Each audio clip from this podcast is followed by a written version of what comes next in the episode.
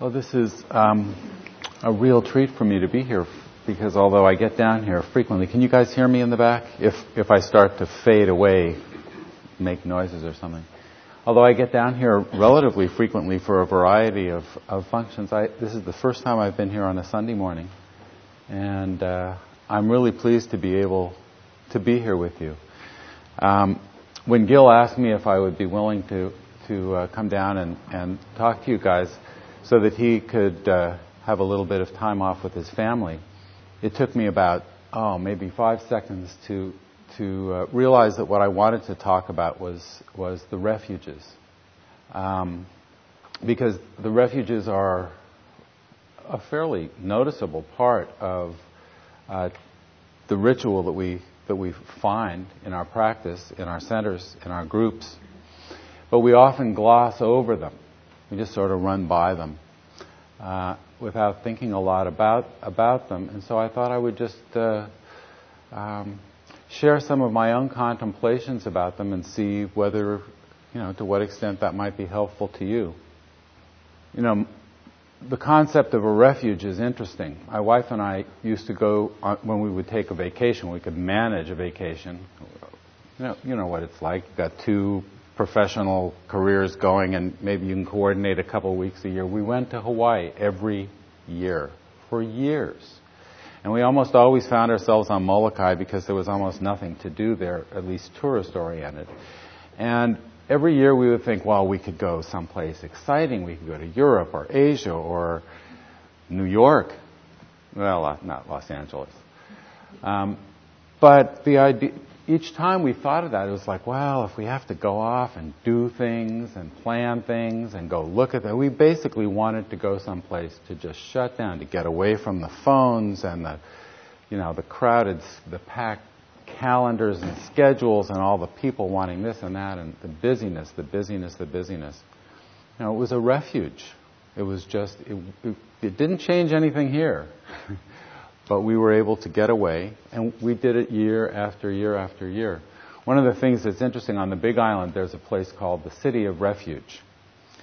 And, you know, even though Hawaii is just beautiful, it's wonderful, the people who lived there before uh, the Europeans showed up seemed to be somewhat more brutal than I would have expected. They didn't have a real graduated scale of punishment, so that if you stepped on the shadow of the king, well, it was the death penalty. um, you just went straight to the to the easiest thing, unless you could get to the city of refuge. And and there were people who lived in this place on the Big Island uh, on the coast, and if you could make it to the city of refuge, you were safe. The refuge was a place of safety. So the concept of a refuge, you know, the refuges come up and we sort of we take them, we look to the Buddha, the Dharma, and the Sangha for refuge. Sort of a different approach to this than we usually take towards the problems in our life, which is let's fix them. You know, let's you know get another job, another apartment, get another roster of elect- elected officials. Let's, you know, more salt on our food, less salt, more carbs, less carbs. I mean, you know, we're going to fix it one way or another. We're going to change change things. But the refuge, you know, in a storm, you, you can't pretty much can't change the storm. Basically, you look for shelter, for refuge. And so the Buddha, the Dharma, and the Sangha. Um, is there any water around here somewhere? Just um, the Buddha, the Dharma, and the Sangha are, are the refuges for those of us who are practic- practicing on the path of the, uh, thank you, on the path of the Buddha. Um, so I thought I would go through the, the, uh, the three of them and just think a little bit about what they mean uh, and what they might mean, and perhaps you'll have some ideas of your own. To look to the Buddha for refuge. What does this mean?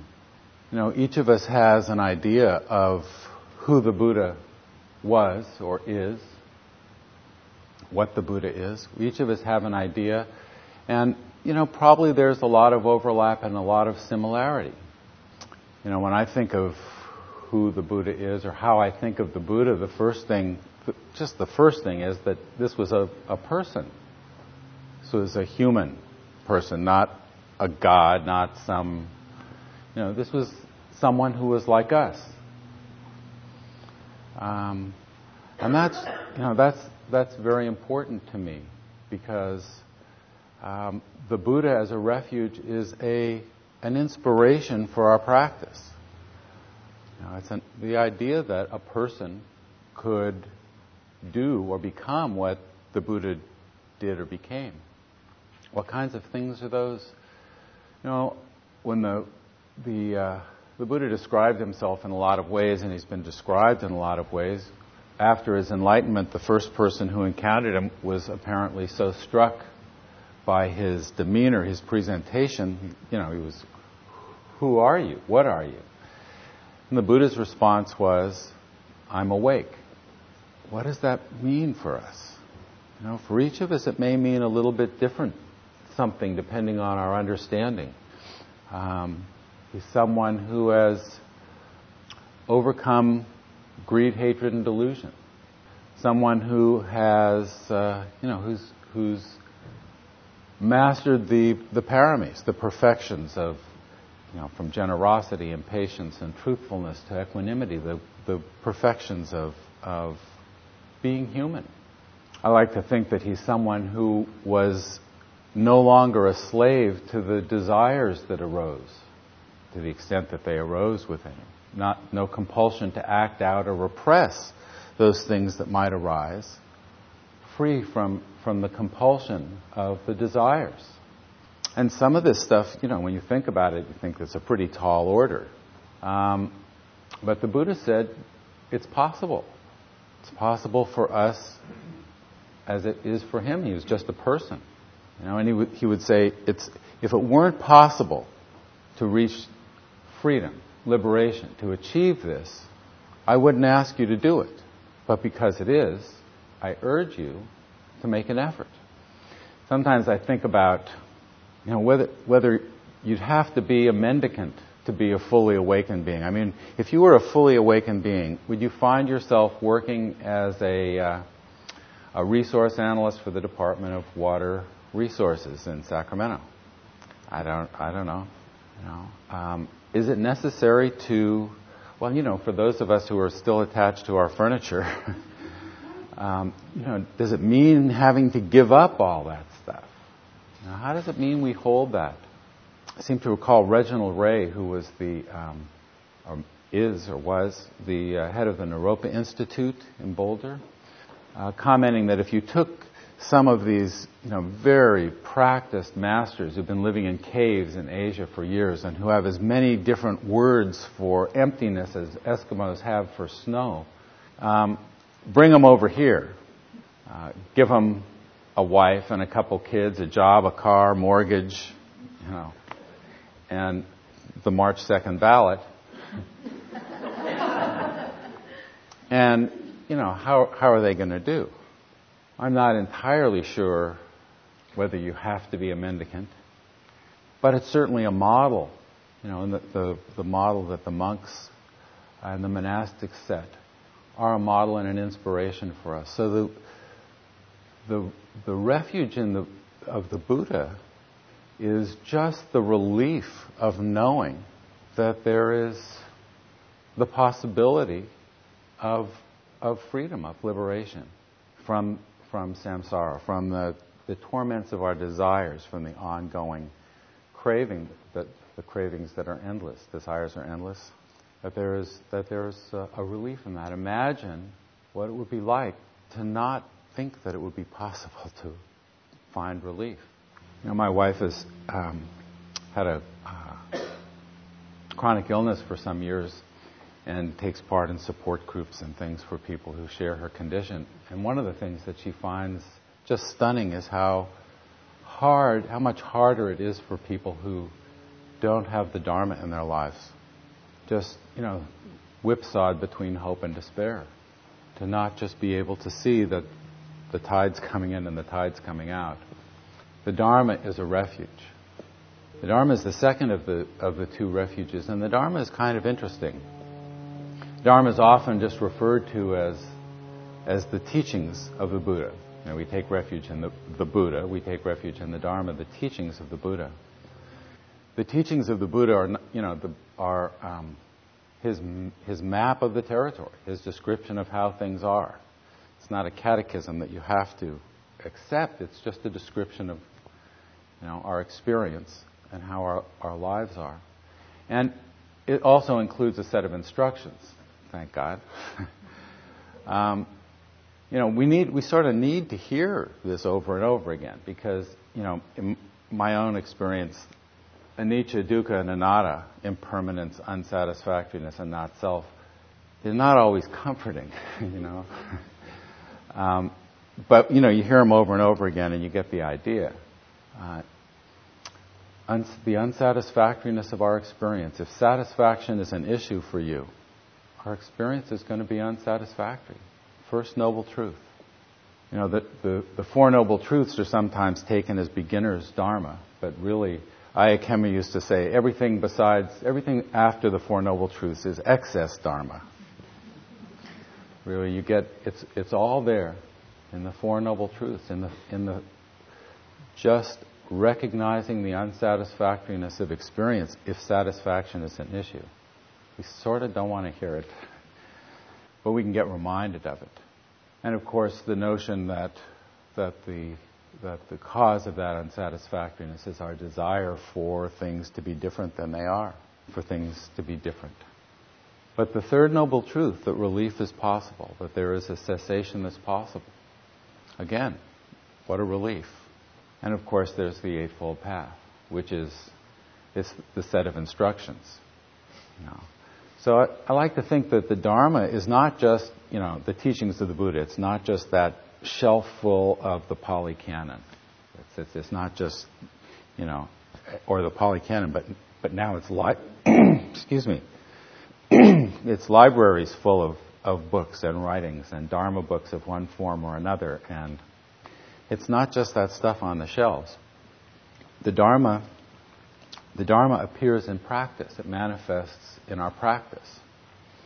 In the understanding, you know, in the Eightfold Path, in the understanding of the realities of impermanence, unsatisfactoriness, and not self. That can be very liberating. It can be very freeing. We had a um, a death in our sangha recently, and we had a ceremony and lots of remembrances and a lot of people talked about how hard it was not to be attached and how difficult it was. And at a certain point in the conversation, what surfaced was, you know, our lives are impermanent. And it's not so much a struggling to, against attachment, fighting that attachment, or trying to you know, somehow be indifferent to the, to the, to the sadness. But to just recognize the impermanence, which just knowing that it's impermanent going in was, was a relief for us. And to know that we're all impermanent. And to be able to look at each other to see that. Just that understanding is freeing. Because you can struggle, you know, I, I should be, I, I should be um, unattached. I'm too attached. I'm less attached, you know but just to recognize. So just the the understanding, the right understanding, is is liberating. And of course, the practice itself, the the uh, the elements of the path, right right speech, action, and livelihood, the restraint on our behavior is liberating as well. Because the tendency for us to want to fix things and to, you know, act out on our desires for things to be different and to make things the way we think we all think things would be better if we were if, if we were running the show, right? I mean, we, we all sort of know how it ought to be, and if we were just in charge. and acting out on those desires, boy, you know, it, it doesn't it doesn't usually. Uh, I, I, I, like I like to think of myself fondly as a slow learner. you know, I'm still doing it. Doesn't matter how many years I've heard that. But practicing, you, you know, finding refuge in the precepts. What a relief. to just write off certain kinds of behavior. Just, okay, just write it off. What a relief to not struggle with it. You know, not struggle with how to behave. I mean, the idea is to to maintain a. Is it too social sciences to say behavior set? I've got a social sciences background. Ma- maintain a behavior set that that doesn't add to the suffering of the world. It's it's a it's a relief. It's a refuge to find the precepts and to at least have some guidance as to how to how to not botch things up. That doesn't mean that you're going to go, wow, here we go again.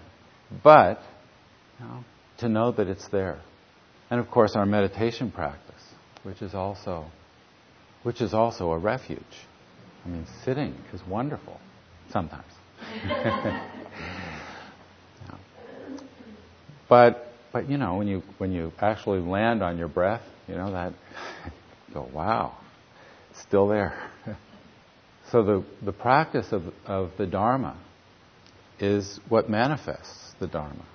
So refuge in the Dharma is refuge in our practice, hearing hearing the Dharma again and again, and having our understanding grow, and then managing our behavior and our meditation practice within within the the uh, range of our understanding.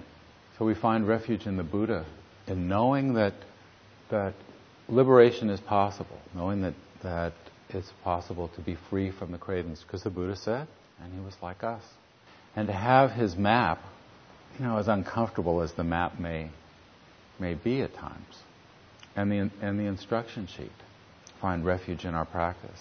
And then refuge in the Sangha. You know, the Sangha is, is interesting. There's a, there's a, a little place in, in uh, the Sutta Nipata where the, you know, the Ananda turns to the Buddha. I, I sort of imagine this. They're sort of sitting there.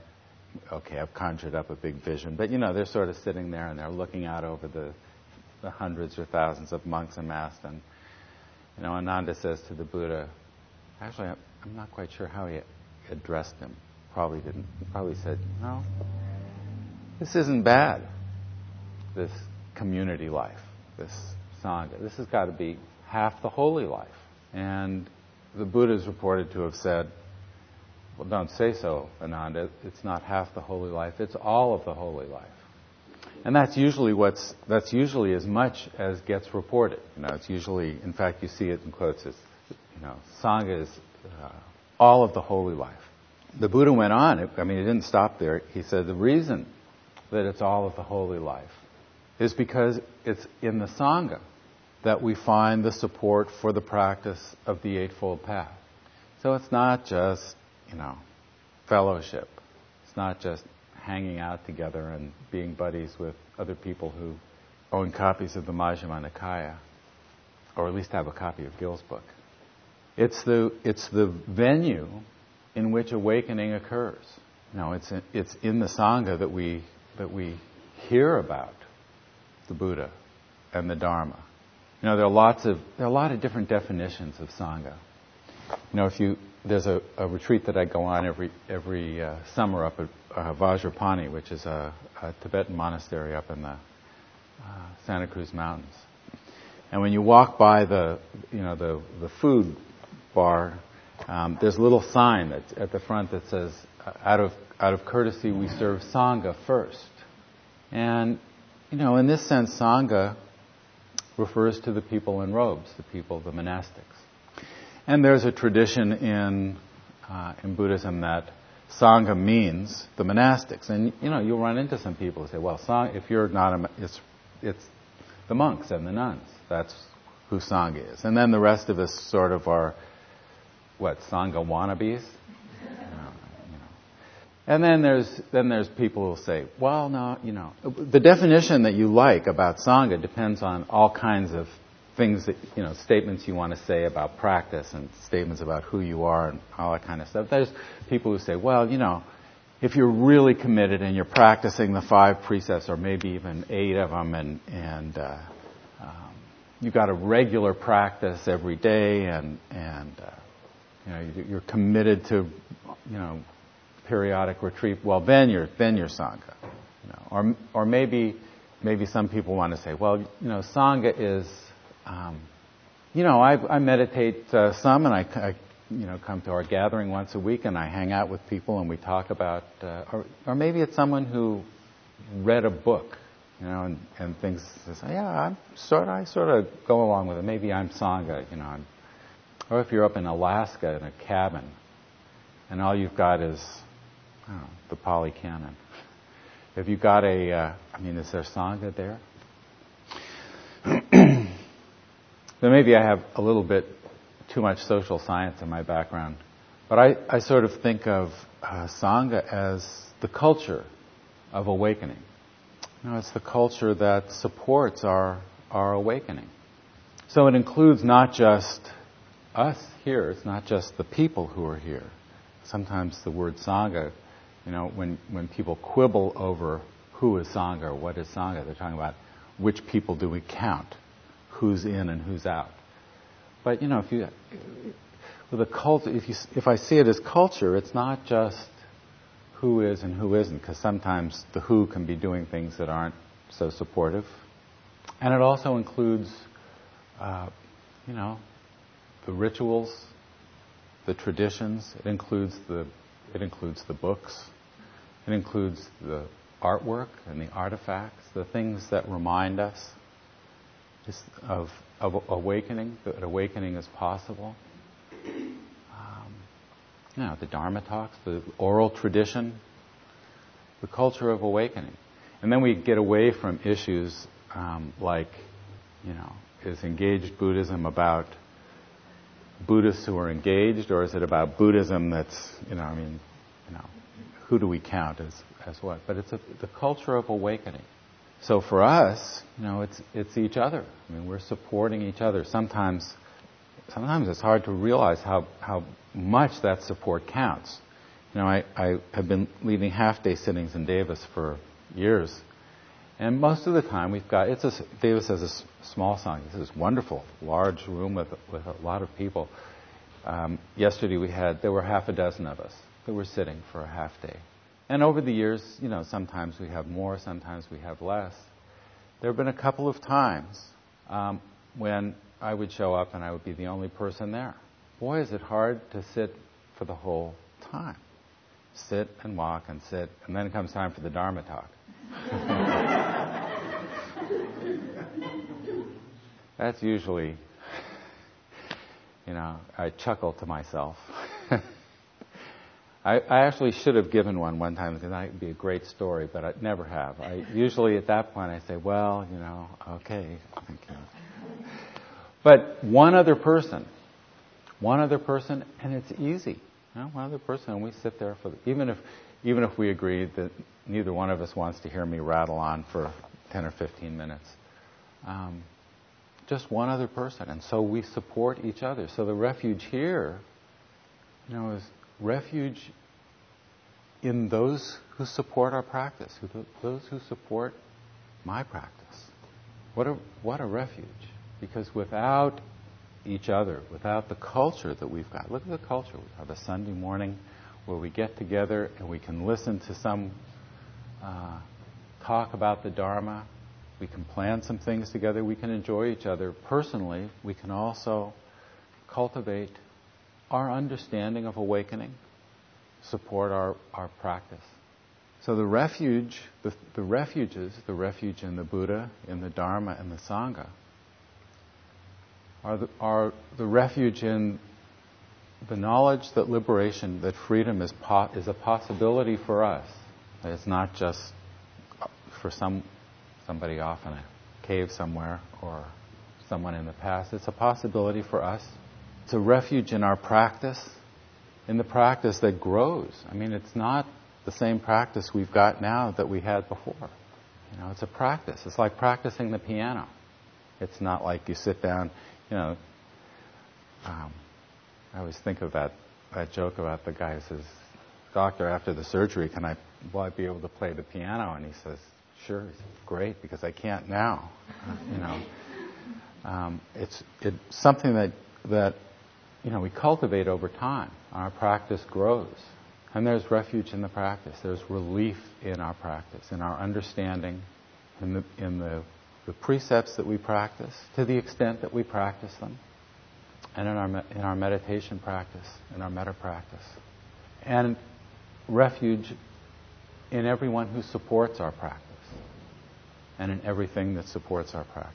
Now, taking, taking refuge or looking to the Buddha, the Dharma, and the Sangha for refuge is one of the, is one of the rituals that, you know, we've, we've done this before. We do it before and we've done it before and we'll do it again. And in an interesting way, it's like, you know, it's not like you take refuge once and then it's done. It's like finding your breath once and saying, oh, I found it, and then figuring you've, that's, that's it. It's the practice of, of coming back to it and revisiting the refuges in the same way that we reattend to our, to our breath. Because the practice there is, is the coming back part over and over again. So it's the, the reestablishing our connection with our tradition, with our, our, our practice, with our tradition. Now, affirming the refuges, recognizing the refuges, is, is a way of um, stepping onto the, the path of the Buddha. But we come back to it over and over again. Joseph Goldstein says, being mindful isn't hard. Remembering to be mindful is hard. It's taking refuge isn't hard. It's remembering that it's there. And so we do this as a as a uh, ritual, a repetitive thing. Maybe one of the, the most common of the the rituals that we take. You know, so I'm not sure there's anything else that's more more common than than taking refuge. So what I would like to do is to um, end here with a with an opportunity for us to, to chant the refuges in Pali. Many of you know these and, and can chant along. And, and for those of you who, who are not familiar with the, the Pali uh, form of the refuges, now just to listen to how this is done and what it sounds like, what this is, you know, this is probably the most common Pali chant. It's to reaffirm that we're looking to the Buddha for refuge, we're looking to the Dharma and to the Sangha. So we'll start with the with the Namo Tassa and we'll go through the, the refuges and just for those of you who are familiar, please feel free to join. Namo Tassa Bhagavato Arahato Samma Sambuddhassa Namo tassa bhagavato arahato samma sambuddhassa. Namo tassa bhagavato arahato samma sambuddhassa. Buddham saranam gacchami Dhammam Saranam Gacchami Sangham Saranam Gacchami Dutiyampi Buddham Saranam Gacchami Dutiyampi Sangham Saranam Gacchami Dutiyampi Sangham Sarnam Gacchami Tatiyampi Buddham Sarnam Gacchami Tatiyampi Dhammam Sarnam Gacchami Tatiyampi Sangham Sarnam Gacchami Thank you very much. My only instruction is that no matter what I say or how far afield I wander, I have to stop at 11. So we have some time if there's anyone who has comments or additions or uh, questions or anything about the presentation, please. The, uh, my understanding that one of the first definitions of the Sangha were people who uh, were enlightened or various stages of enlightenment And the theory Ajahn Amaro said was uh, people were pursuing the path to enlightenment, you want to hang out or know people who have been there so Mm-hmm. Mm-hmm. There, there, there have arisen a lot of different definitions of sangha, and it's sort of like the, um, you know, the Platonic ideal type. You know, we we sort of have come to think that there really is some ideal type somewhere. But, and that is certainly one understanding of Sangha, but it's like, you know what I mean about the ideal types, right? The, the right angle triangle, what you draw on a blackboard isn't, it's the, the idea, and there's this sense that it's permanent, that it's the ideal, that it really is there, you know, even though it wasn't there 10 seconds ago anyway, but there are a lot of definitions of Sangha, and they, they, they function in different ways. Please. Um, for those of us not fluent in Pali, what are the words of that chant mean? Ah. The, the first phrase basically is a um, homage to the awakened, the self-awakened one. I mean, we're all working with an instruction sheet. Buddha had to do it on his own. The, the um, the verses that are repetitive are basically uh, Buddham, Saranam, Gacchami. I, I look to the Buddha for refuge. I look to the Dharma for refuge. I look to the Sangha for refuge. And that's re- that phrase said is repeated three times. I, I thought uh, you might be talking about the, the ceremony of taking refuge, and how is that different from, you know, just this chanting of the refuge?